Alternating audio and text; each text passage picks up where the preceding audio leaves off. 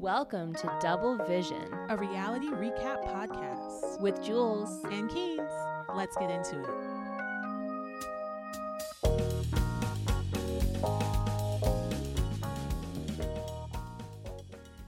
Hi, Keens. Hi, Jules. How are you doing? I am hanging in there. Same. this winter weather, I've had enough. right? Where is the sun? I know, but then when it's summer, I'm going to be like, it's too bright. Right? It's too hot. Oh, give me that windy chill again. Mm, yeah. A little overcast. I know. Um, so we have left the sunny shores of Anguilla, and our ladies are back in Atlanta. hmm Nene and Kenya are meeting for lunch because Nene wants to know if Kenya is for real, because she'd rather roll with a real chick. Right. I wrote down Kenya seems delusional. Kenya says she didn't click with Portia. Mm-hmm. And then Nene asks about Walter. Yeah, she's like, Why'd you lose it on him? Kenya says Walter was being aggressive to her and it set her off because she's dealt with abusive men before and it really triggered her. Like, far be it for me to say she shouldn't be tri- triggered, but I really don't feel like he was being aggressive. Right, and that's why I feel like it's it's an interesting thing that I think that Kenya Moore does better than a lot of other housewives is that she plays up the ambiguity on the show. Mm-hmm. So we know that there are things that we don't see, and I think that she uses that to her advantage, and she's done it from the beginning. Right, Yeah. we see this. This is her first season, and she's talking about how aggressive Walter is, and we don't see anything other than like this mild mannered, kind of hokey pokey, you know, Hobby Lobby looking type guy. But yeah. we're led to believe he's part of this like very aggressive, being very abusive in ways that trigger Kenya. And we're like, uh, I guess we have to give her the benefit of the doubt. Yeah, but even in the conversation we saw where she got upset with him, I felt like he was just trying to emphasize what he was saying because she like wasn't listening. He kept being like, "I feel pressured. Mm-hmm. I don't want you to pressure me." And she's like, "You are being so angry and crazy right now." You don't need to talk to me that way. You know what? I'm out of here. Yeah. Yeah, you're right. It's like whenever he says those words, something happens. she like for some reason, she like can't listen. right? And so I will say that this is uh, one of my favorite moments from season five that I'd forgotten about until I saw it again is when Nene uh, in the confessional mentions, "Well, Walter's not that into you, so you need to move on." Yeah. Um Okay, I think I wrote down Nene's whole quote here. Oh yeah. I don't know what Kenya want. Maybe Kenya wants a baby and not a guy. I could hook her up with homeboy down here on the corner and we can get a turkey baster. Bang bang, we can put the sperm up in you, Kenya. that is so much better than what I wrote down. Oh my gosh. Yes. oh, so insulting, so funny. Um, and then Kenya insists that she's not crazy, and Walter has done things like ask what her ring size is. Yeah, it's I listen. I don't know what to believe, but the only side of the story that we're hearing is Kenya's, and so we can either take that at face value or we can assume that there is a completely different side of the story that makes more sense based on what we've seen on the show up to this point. Yeah, I mean, I also feel like it is possible that this is true. Although, you know, it's also it's possible this is a, a completely a fabrication. That the whole relationship is a facade that Oh, Kenya's yeah. put on for reality TV. But say it's true, and say he did ask her ring size. I think it's totally possible that he felt like things were moving in that direction, but did not want to be like commanded to propose on the Anguilla trip, or like Mhm. set on a really tight timeline. And the more she pressures him, the more he pulls away, which is like kind of a normal response. Like it's definitely a response a person could have. Yeah, that's a really good point, honestly. I like that better. Let's go with that. Let's pretend I it's th- real. I think that I think that too. Then at Portia's house, she's Mhm. having Cynthia and Candy over for champagne and pie. Looks so good. right? It's honestly, it looks so good. You just said that. I'm sorry. um, Portia discusses her plans to have twins. and is considering eating a certain kind of yam that people in a village who have a lot of twins eat. Um, and he's like, that could also be genetics. Right. And it's so like Portia, I think, does this like great thing where she has both a perspective, but she's kind of clueless. So like when Candy and Cynthia get there, they're like, "Oh wow, this house is so beautiful. Like, how many bedrooms is it?" And she's like, "Oh, I don't know how many bedrooms there are." like six or seven? right or something but anyways yeah so we're trying to have children and i i could definitely do and we're like can or portia girl get it together but the the look on her face when candy mentions the genetics like well if they're all from the same village then maybe that's why twins are such a big deal and she's like i don't, I don't think so i don't know you know i gotta i gotta look into that no, it's definitely the yams. Right. And so, of course, all of these ladies can't be together without talking about the potential for marriage. Mhm. And so they talk about uh, Todd and Candy and their conversations about marriage. And so, of course, Cynthia brings up Kenya. Yeah, they're all thinking about how she freaked out in Anguilla because Walter didn't propose to her. And Portia says she's just puzzled as to what mm-hmm. is going on with them. Right. And you know, when a man is selling you a dream, yeah, they're like, oh, maybe he's been like bamboozling her into thinking they're, he's going to propose, and then he hasn't. right? What I will say is that I saw that as Portia actually technically giving Kenya the benefit of the doubt Yeah. and saying, you know what, men do have a way of trying to trick you into thinking that they want the same things that you want. But this whole situation is, as you mentioned, puzzling. Puzzling. Yeah. I also think Portia's probably going to be on a bit of a campaign to act like she's speaking very kindly of Kenya because she lost it so hard in their infamous poolside fight that I think she's going to be like uh, trying to convince everybody like I'm the reasonable one, I'm the nice one, I'm giving her the benefit of the doubt. I don't say anything that mean about her.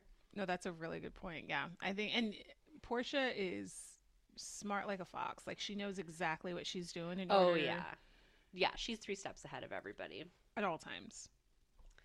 Um, now Phaedra and Apollo are meeting with Kenya about production on their donkey booty video. Right? It's super exciting. Um, Kenya seems really knowledgeable about all of the things production related. Like I was kind of shocked by her level of professionalism since I think it's the first time we've actually seen Ke- Kenya in a segment where she wasn't like talking outside of her neck and sounding absolutely crazy. yeah.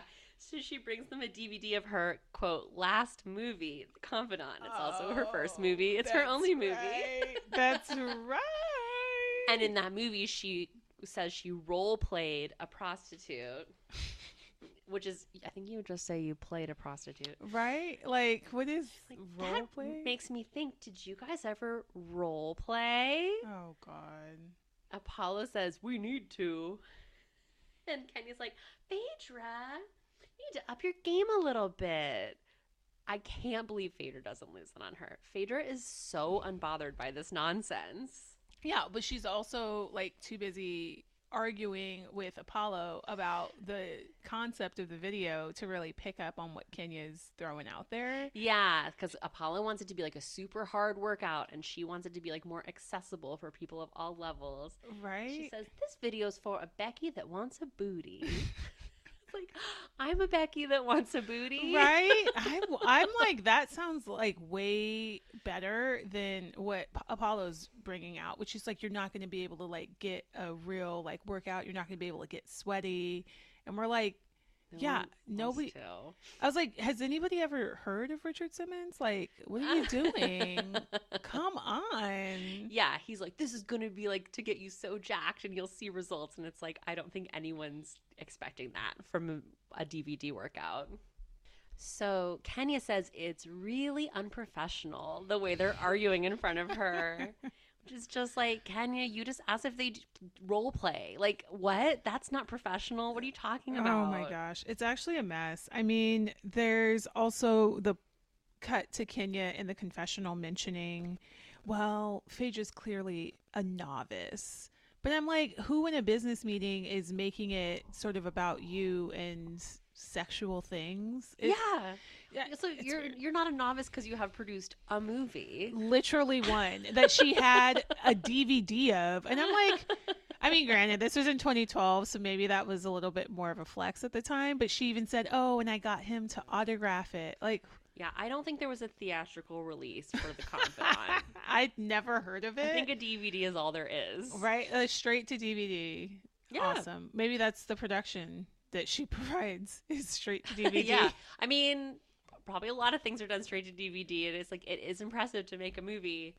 It's just the way she acts like she's coming as like a Hollywood A-lister, basically. Yeah, which I mean, the delusion. the delusion. Um, so Cynthia and Peter are grocery shopping, and Peter sees on a blog that Phaedra and Apollo are getting a divorce. He got like an alert about it. Right? He's so messy. He's I mean, it's pretty terrible. Um and then I don't recall who said what, but there was a lot of discussion about Apollo being in the strip club, Yeah, And- he's been hearing rumors. right? And to which Peter responds, he's like, "Well, in the South, that's like an office, right? Like everybody's there." Yeah. And Cynthia's like, Well, do you go? He's like, Every six months or so. But then when she presses him, she's like, When was the last time you were there? He's like, Day before yesterday. Oh my gosh. And then this is the interaction that was both funny and terrible to me. So Cynthia asked like, "Well, why do you as a married man feel like you need to go to a strip club? Like what is it that you need to see?"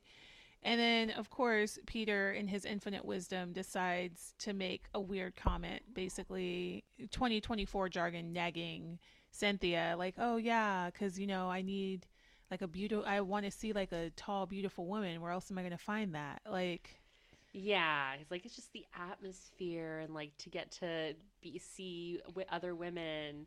She's like, okay, right? Cynthia. And that's the thing about a confident woman is Yeah. that she's not and that's I think why so much of the things that Peter says that are cringe to me just f- literally fly they bounce right off of Cynthia. Yeah, totally. And she says she wants to go to the strip club too.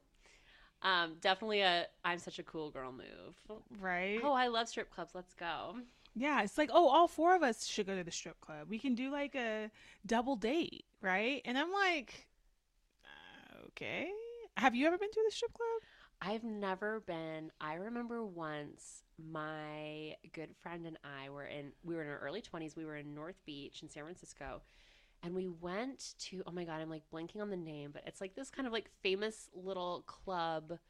It's not even a club. You go into like a little booth and there's like a girl there and she like strips for you. And it's Mm. like coin operated so your window stays open longer, like while she's doing her thing. We're like, let's go in. Ha ha ha. This will be funny. And we knew a girl who had like worked there or something. So we were just like, this will be cool. And I'm sure that the girl didn't care about us at all.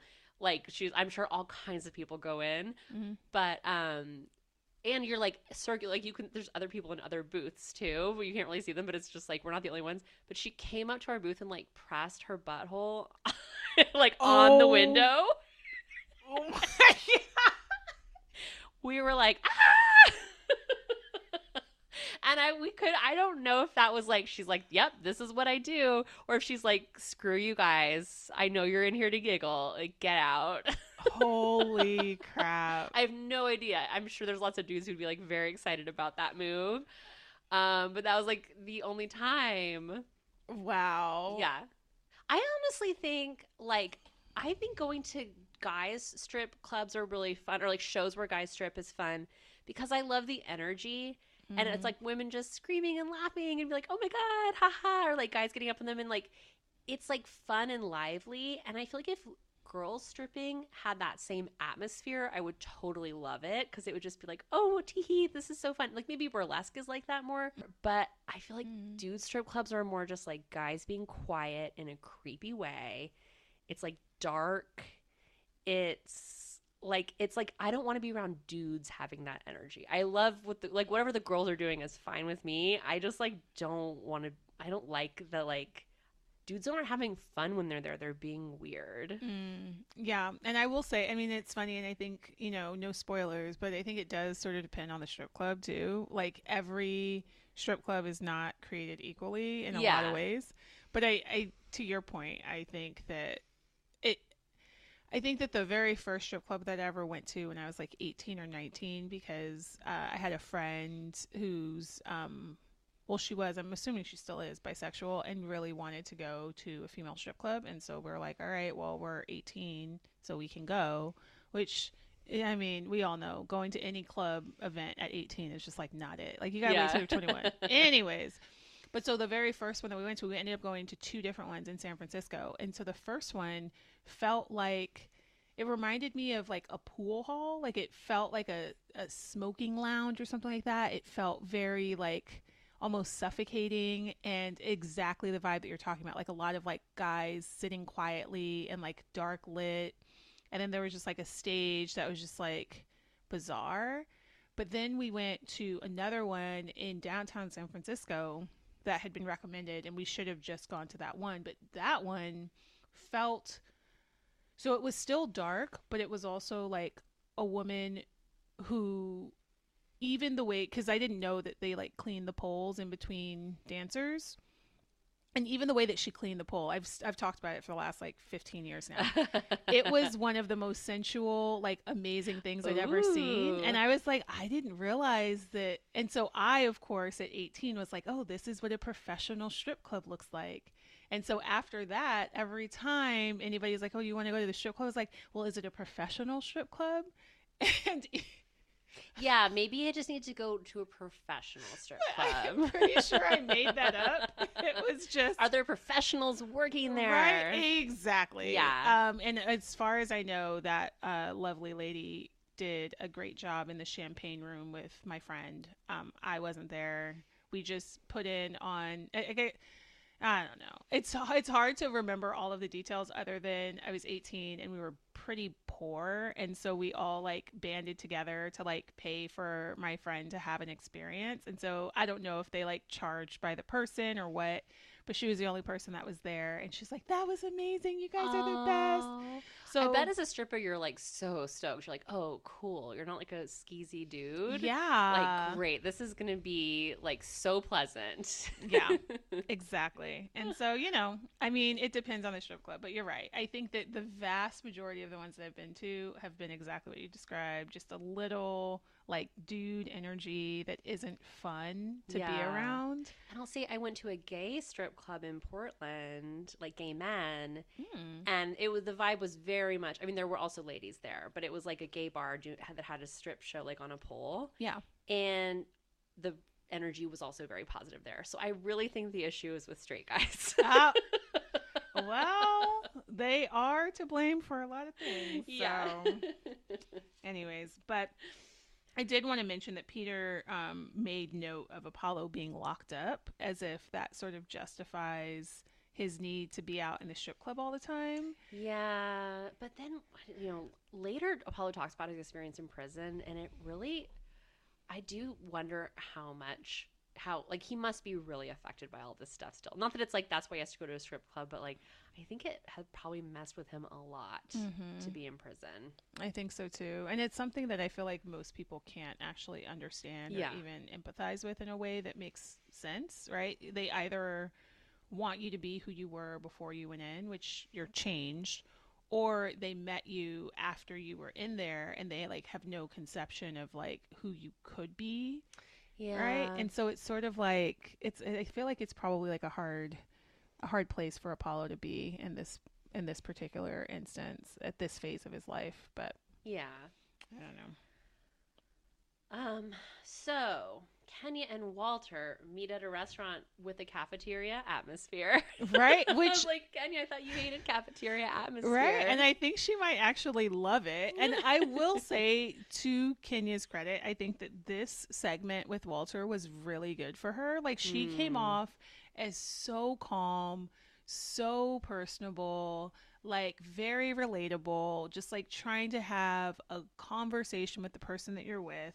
And Walter was like not having it. So we see Kenya Yeah. like describing her feelings and Walter admitting, like, well, I thought you told everybody that I was going to propose, which. She kind of did. Right? And I'm like, are we not going to address that that's exactly kind of what you did, Kenya? Or... I just feel like she approaches things with him as in, like, I'm upset. You need to find a way to make me feel better.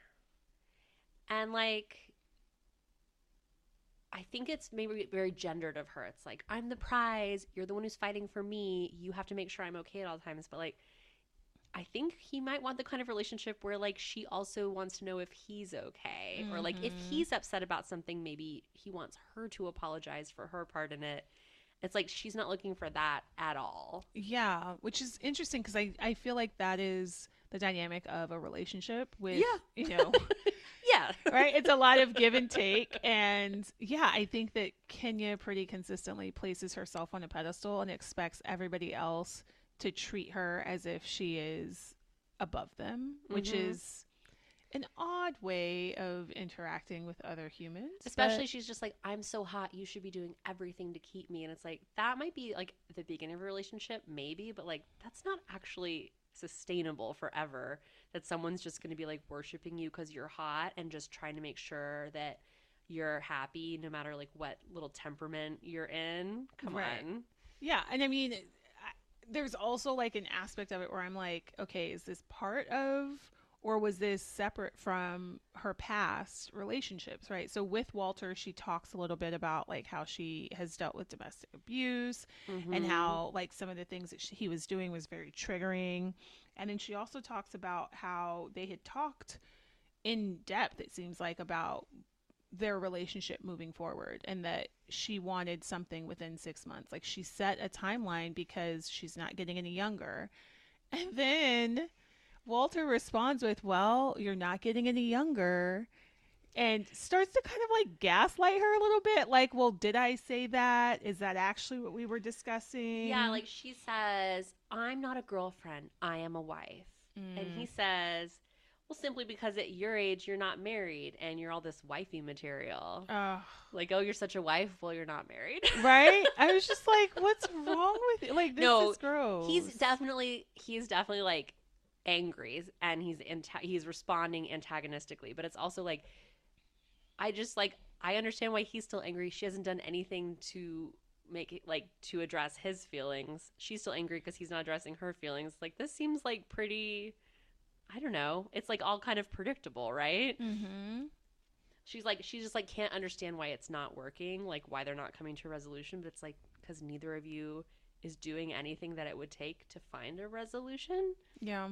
And it's so I- I will say that I felt like not actual heartbreak because you know I'm not like the biggest fan of Kenya Moore generally, but when she sort of asked the question like, "Well, how do you feel about me?"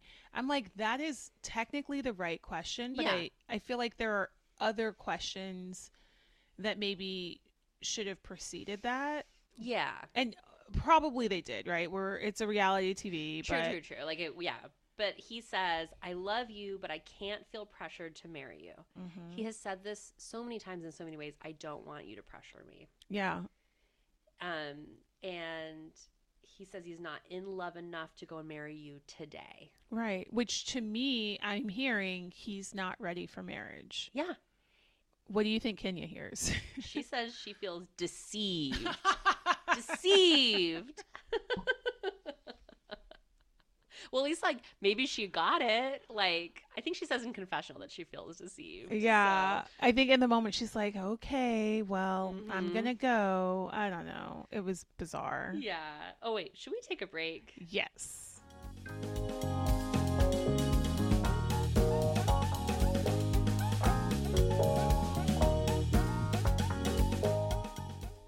And we're back.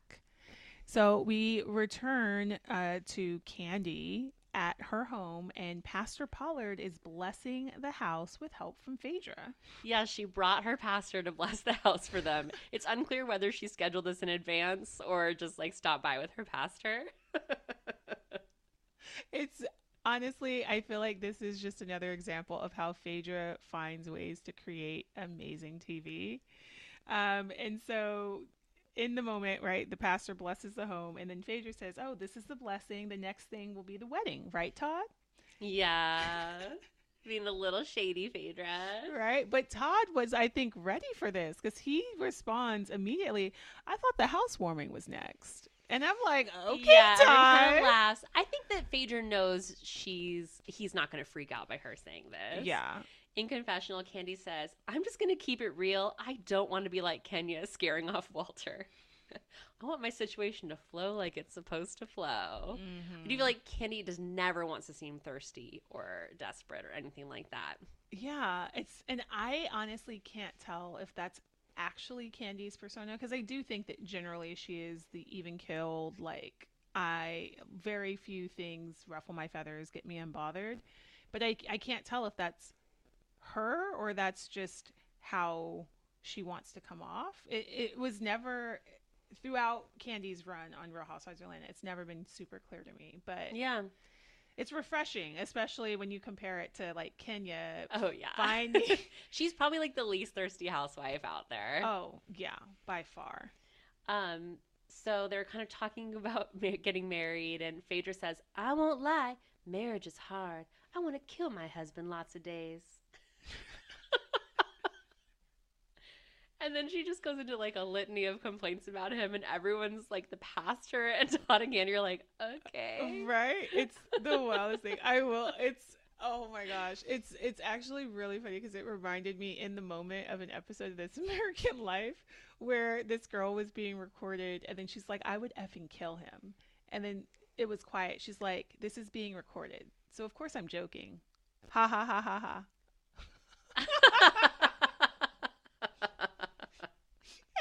That's what it reminded me of. Like, Phaedra, please at some point say you're joking.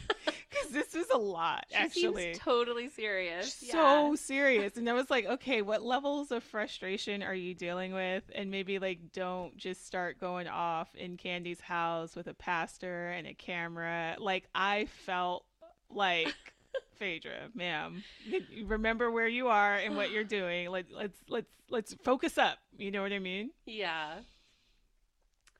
Um, so we go to Portia and Cordell drinking champagne in their hot tub, which I'm sure is something they do all the time, even when cameras aren't there. Yes, I'm sure of it. And so they're talking about how great of a vacation Anguilla was. And of course, I think I keep saying of course this evening because I feel like this was an episode where everybody exactly met expectations in terms of either the shady or the ridiculous things that they brought to the episode.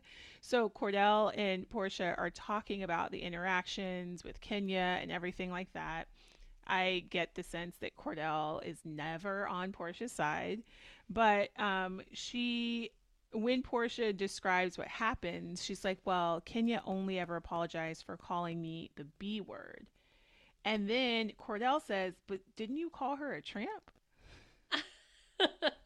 yeah, she kind of like glosses over that. right? So she tries to say, "Well, I only called her a tramp because Kenya mentioned my tattoo, and she said tramp stamp." Which is not true. And the editors were like, "We are not having that, honey." Uh-huh. yeah, they showed the sequence. They cut back to it, right? Right? But let's keep in mind that they do this right after she says, and I quote, I'm not the type of person to judge people. I never would have gone there. No, no. The video footage the video for footage determined that was a lie. Yeah. Like, no, no. You it, she brought it up completely unprovoked and it was only after she called Kenya a tramp that Kenya mentioned Portia's quote tramp stamp. Yep. Lies. Complete lies. So Cordell's like encouraging her to sort of like stand up to Kenya and like don't let her walk like basically don't let her walk all over you. You got to go harder. It's like weird to me how much he's like so invested in how Portia deals with Kenya. Yeah, but I think that Cordell is oddly invested in how Portia does everything. Yeah, he's like you should do this. You should do it that way. Yeah, he's like analytical and critical in ways that is just weird. And I'm like, I don't know that he notices it, probably because, you know, he was a QB and he's older than Portia. But even on camera, I'm like, this is a weird relationship. Like, Yeah. Yeah. So in confessional, Portia says, I know Cordell wants me to come at Kenya hard, but that's just not my style.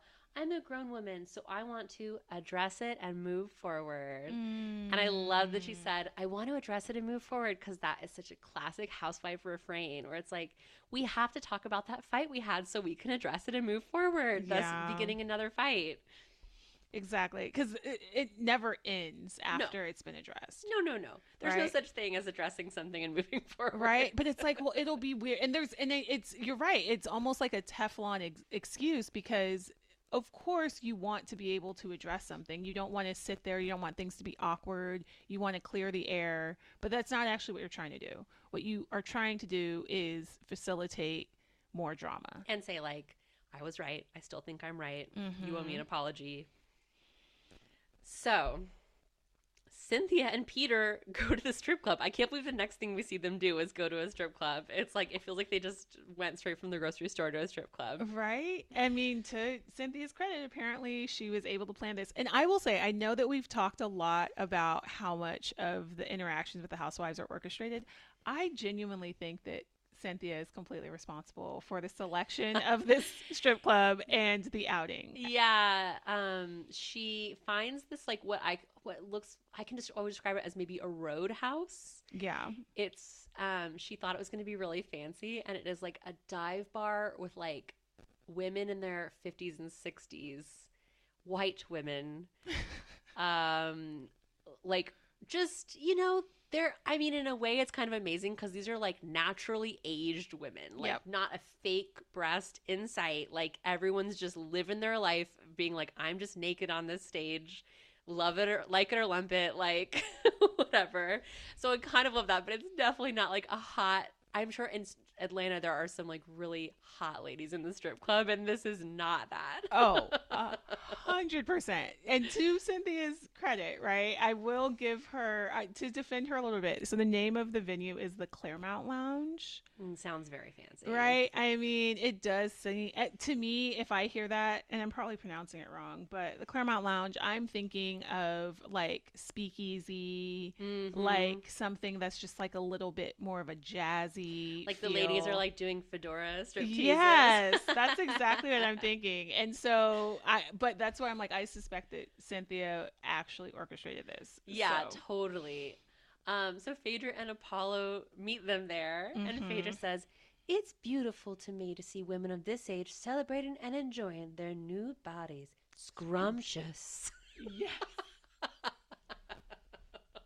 I was like, yes, so body positive, Phaedra. So body positive, and I feel like she always has been. I mean, granted, she's not a huge fan of fake booties, fake bodies, Yeah. but when it comes to just women's bodies generally, I think that she's always been so celebratory, and you see that, like, because she had, there was no. Honestly, these women could have very easily just been the butt of the joke, Mhm. and Phaedra walked in was like, mm, the confidence. I love it. And I'm like, I love you for reacting like that in real time. Absolutely. Um, Apollo starts like talking about g- when he goes to the strip club and how Phaedra needs to come out with him. Like they need to go out.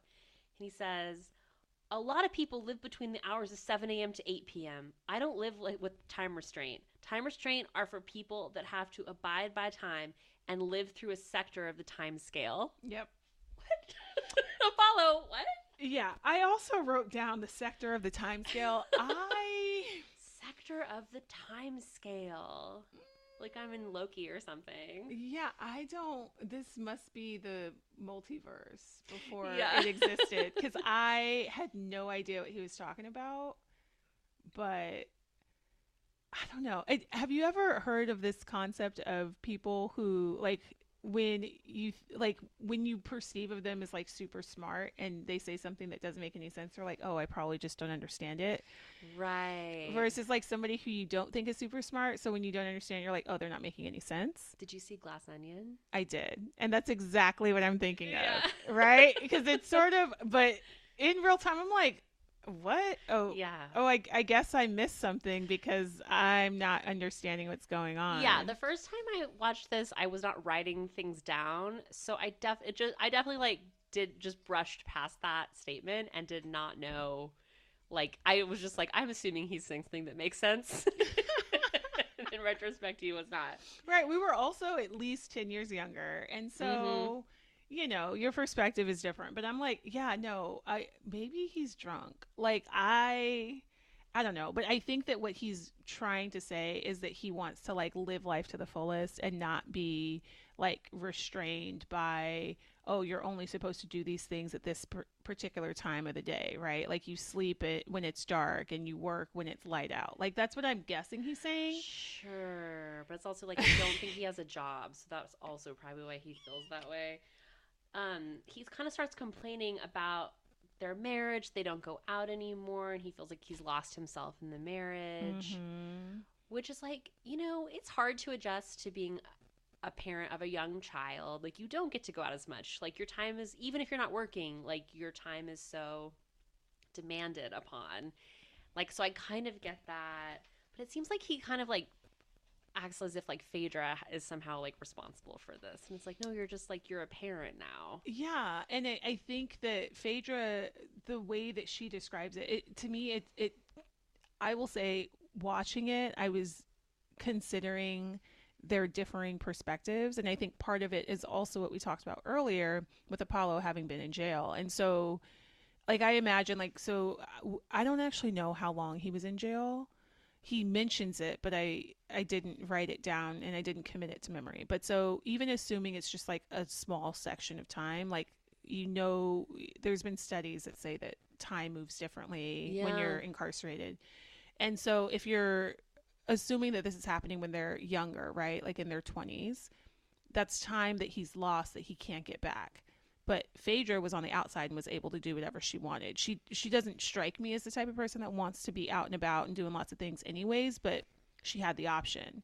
And so now he's out, he's trying to make up for lost time, but she's like, "But we've started a family. Now's the time for us to be inside and just relaxing with each other and focusing on our, our raising our son, being a mom. Like, I don't want to go out." But he's saying, "I want the support of my partner to say, I know that it's been hard for you. You probably need an outlet. You want to be out. So I'm going to go out with you to support you. And I'm like, But she can't do that. yeah, the, Yeah. the relationship just isn't aligned, right? It doesn't seem like they want the same things from, uh, actually, they want the same things. They want support from their partner, but what that support looks like seems like very different things for them. Yeah, I really, I, I get this sense. Here, like the story I tell myself of their relationship is that when he got out of prison, that she sort of was offering him of like, I will, like, we can get married, we can raise a family, you can have a good life with me. I'll like, it'll, it'll like, you'll, you're safe now. Like, you get to mm-hmm. like, I'm gonna like make you have a decent and good life and like in a way i think she thinks like she's saving him somewhat and maybe he liked that idea too that it's just like I, like i don't know kind of redemptive for him or it's like yes now i'm gonna like do the things that i wanted to do and like have a good life again Mm-hmm. it just might be hard to be ready for that when you're coming out of prison Yeah, agreed. And I, I think it's just hard for him and for Phaedra, right? And it's unfortunate because they do seem to be very into each other. They're beautiful people. yes i know i do believe their love is real Same. I really do. But I, I think that at the end of this whole segment, Cynthia has this cute part where she jokes about, oh, yeah, when you're, you know, dating somebody young instead of my OG. But she says it like a grandpa because Peter is so. Meanwhile, Peter's standing there actually legitimately into these old lady strippers. they cut to him a few times and was like, this, he's very into oh, this. Oh, jeez. Peter's just kind of. Oh, Peter. He just he wants to be a villain and the center of attention so bad he's willing to do whatever to make that happen. Apparently, Ugh. Um, we have a little moment with Nene. She's at an Ebony magazine shoot and she's wearing a dress made of dollars. yes, she's there because she's on the cover of Ebony's Power 100. Yeah. So just another moment where Nene's living her best life. Right, Being so celebrated. The star that she is, Iconic. Right? And so after that, we have Cynthia at a Bar One event, I guess for her Moscato. Yeah, she's launching a sparkling Moscato, and I was like, this has to be so sweet. because like Moscato is a really sweet wine. I think It is very sweet. I don't love a sweet wine. I gotta say. Yeah, I think that Moscato is great when you're first starting to drink. Oh yeah, Right? And you want you're like, "Oh yeah, let me get that Moscato." Like I would like a strawberry Zinfandel, please. oh my gosh. Oh my gosh. I'm more sophisticated. I'll take the blackberry merlot. I think it was like a brand called Wild Vines that had like blackberry merlot, strawberry zinfandel, and peach chardonnay. And when I was like 19, for I would be like, who can get me a bottle of one of these delicious fruit wines? Oh my gosh. Okay, were they in a bottle or were they, were they in a box? no, it was know. a bottle. But I mean, I think it was like truly like five dollars. Oh, that's amazing. But Yeah. also, I mean, barefoot has been was five dollars for a long Yeah, time. that's Like four or five dollars out here. Um, shout out to California. So it doesn't. The price doesn't mean anything. But it was not. I mean, it was, it was like sugar wine. I mean, the fact that it's flavored oh Merlot. is Yeah. a little. But I'm here for it. I was I- like, ooh, Carlo Rossi. No, I like the good stuff. I like peach chardonnay. Oh my gosh. When I tell you that we there was this guy in I can't remember if it was late high school or early college, but it was from my hometown and his name was Rossi Hmm. and he was named after Carlo Rossi. And I honestly thought that he was like the sexiest man ever and like his name was sexy, like everything about him to me was like the sexiest ever. So years later, it had to be like maybe 2 years ago, I was going through old photos and I saw a photo of Rossi and I was like, "Girl, what?" it was just the magic of being named after I- Carlo Rossi. I genuinely think it was I was enamored with being named after Carlo Rossi. Like Oh I really cuz I I felt like I was like I I could marry this man. Like it was Mrs. Carlo Rossi. Right? and to be clear, this is a man that did not give me even a second glance. It's not even like a Mhm. thought. He didn't even know that I existed, but I thought that he was like the sexiest man on the planet. And I'm glad that he didn't know that I existed because that would have ended very poorly for me, Yeah. I'm sure. um, so we're at Cynthia's event. Everyone's there except Nene because she's doing her big photo shoot. Um, Peter and Apollo are chatting, and Peter asks about his time in prison. Mm-hmm. And Apollo says he was confined to his cell 24 hours a day for 16 months, yeah. which is like insane because I'm Mhm. sure he does he was not even in maximum security. I think it was just like petty theft or forgery or something like that. Mm-hmm. And it's like just shocking. I believe this is happening all the time and it's crazy and horrible. It made me so upset for him. Yeah. Um, he tells the story about um, how he just he was able to get on trash detail and he goes outside and he just sort of he starts crying because he um, sees the sky and it's raining and it, for him it was like this massive experience and I felt so much for him in that moment like I just I don't know. The the ways that incarcerated individuals are treated is just such a terrible and like missed opportunity in some ways. And i'm like i it seems like actual cruel and unusual It is. to have somebody like not even be able to get fresh No, air that absolutely has to be against every regulation, and I just don't think anyone checks or cares. And I think prison guards are just like, oh, it's easier to keep them in their cells, so that's what happens. probably okay, I'm gonna try not to get too heated up because I know we're just recapping the reality show, but like, it's horrifying. I believe every word of it. And yeah, we should always remember that there are people imprisoned who are being treated horribly, and it's got to change. yeah yeah maybe we should take a break Okay, on that note, let's take a break. okay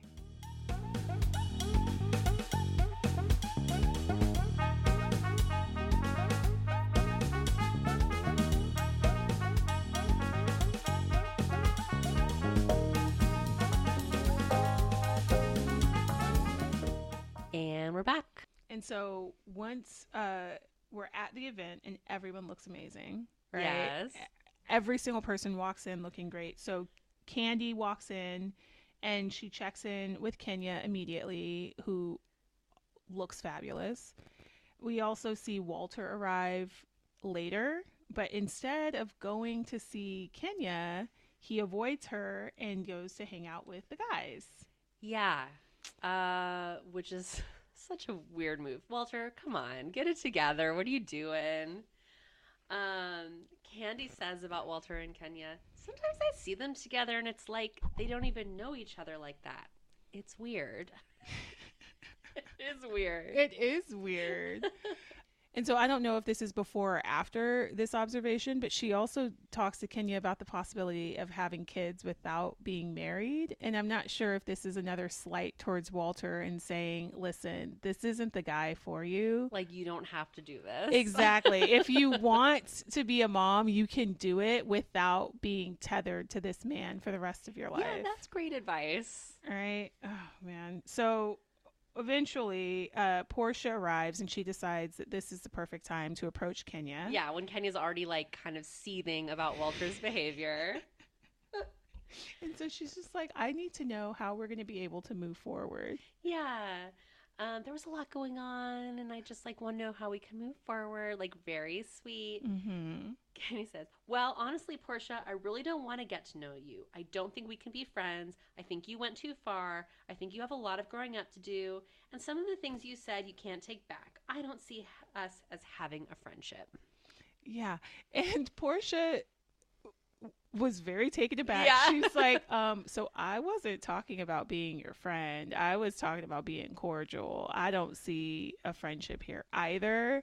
But you can tell immediately that Kenya's like, I'm the queen bee and you're trying to like stick up like suck up to me so that you can be part of this group, but I'm not going to let you be part of this group because I don't want to be your friend. Yeah, maybe Kenya thinks she's Porsha's way in or something, but no, no, no, no. No, everybody else likes Porsha. That's why I'm like, did you Yeah. not? Have you No, not? I don't think she gets that at all. like what's why aren't you paying attention for somebody that's the new kid on the block and that everybody knows like Yeah. why aren't you paying attention to who is actually like well known and well liked in atlanta Mm-hmm. weird flex but okay Porsha says in confessional, I tried to be the bigger woman, but maturity does not always come with age.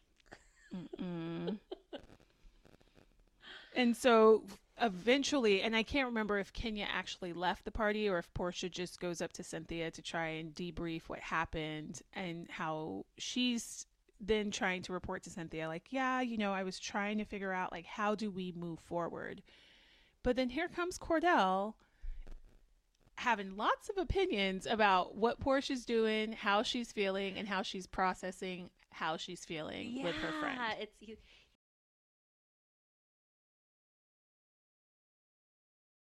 He says, if you have to apologize to Kenya again, it's going to be a problem between you and me. I mean, it's so controlling and weird. It's like he wants to be in charge of how she presents herself to other people in all of her relationships with them. Yeah, and then it, I didn't even pick up on that part. What I noticed the most was how often Porsha kept trying to explain herself and Kordell kept cutting her off and not letting her speak. Yeah. Like, no, no, no, we're not doing that. No, no, no, no, no. See, but didn't we just say that we're not going to talk about this anymore? So we need to stop talking about it. And I'm like, what is happening right now? Yeah, it's so he's it's yeah, he's really belittling her. Mm-hmm. Um, now we go to Apollo, kind of venting to the guys about Phaedra.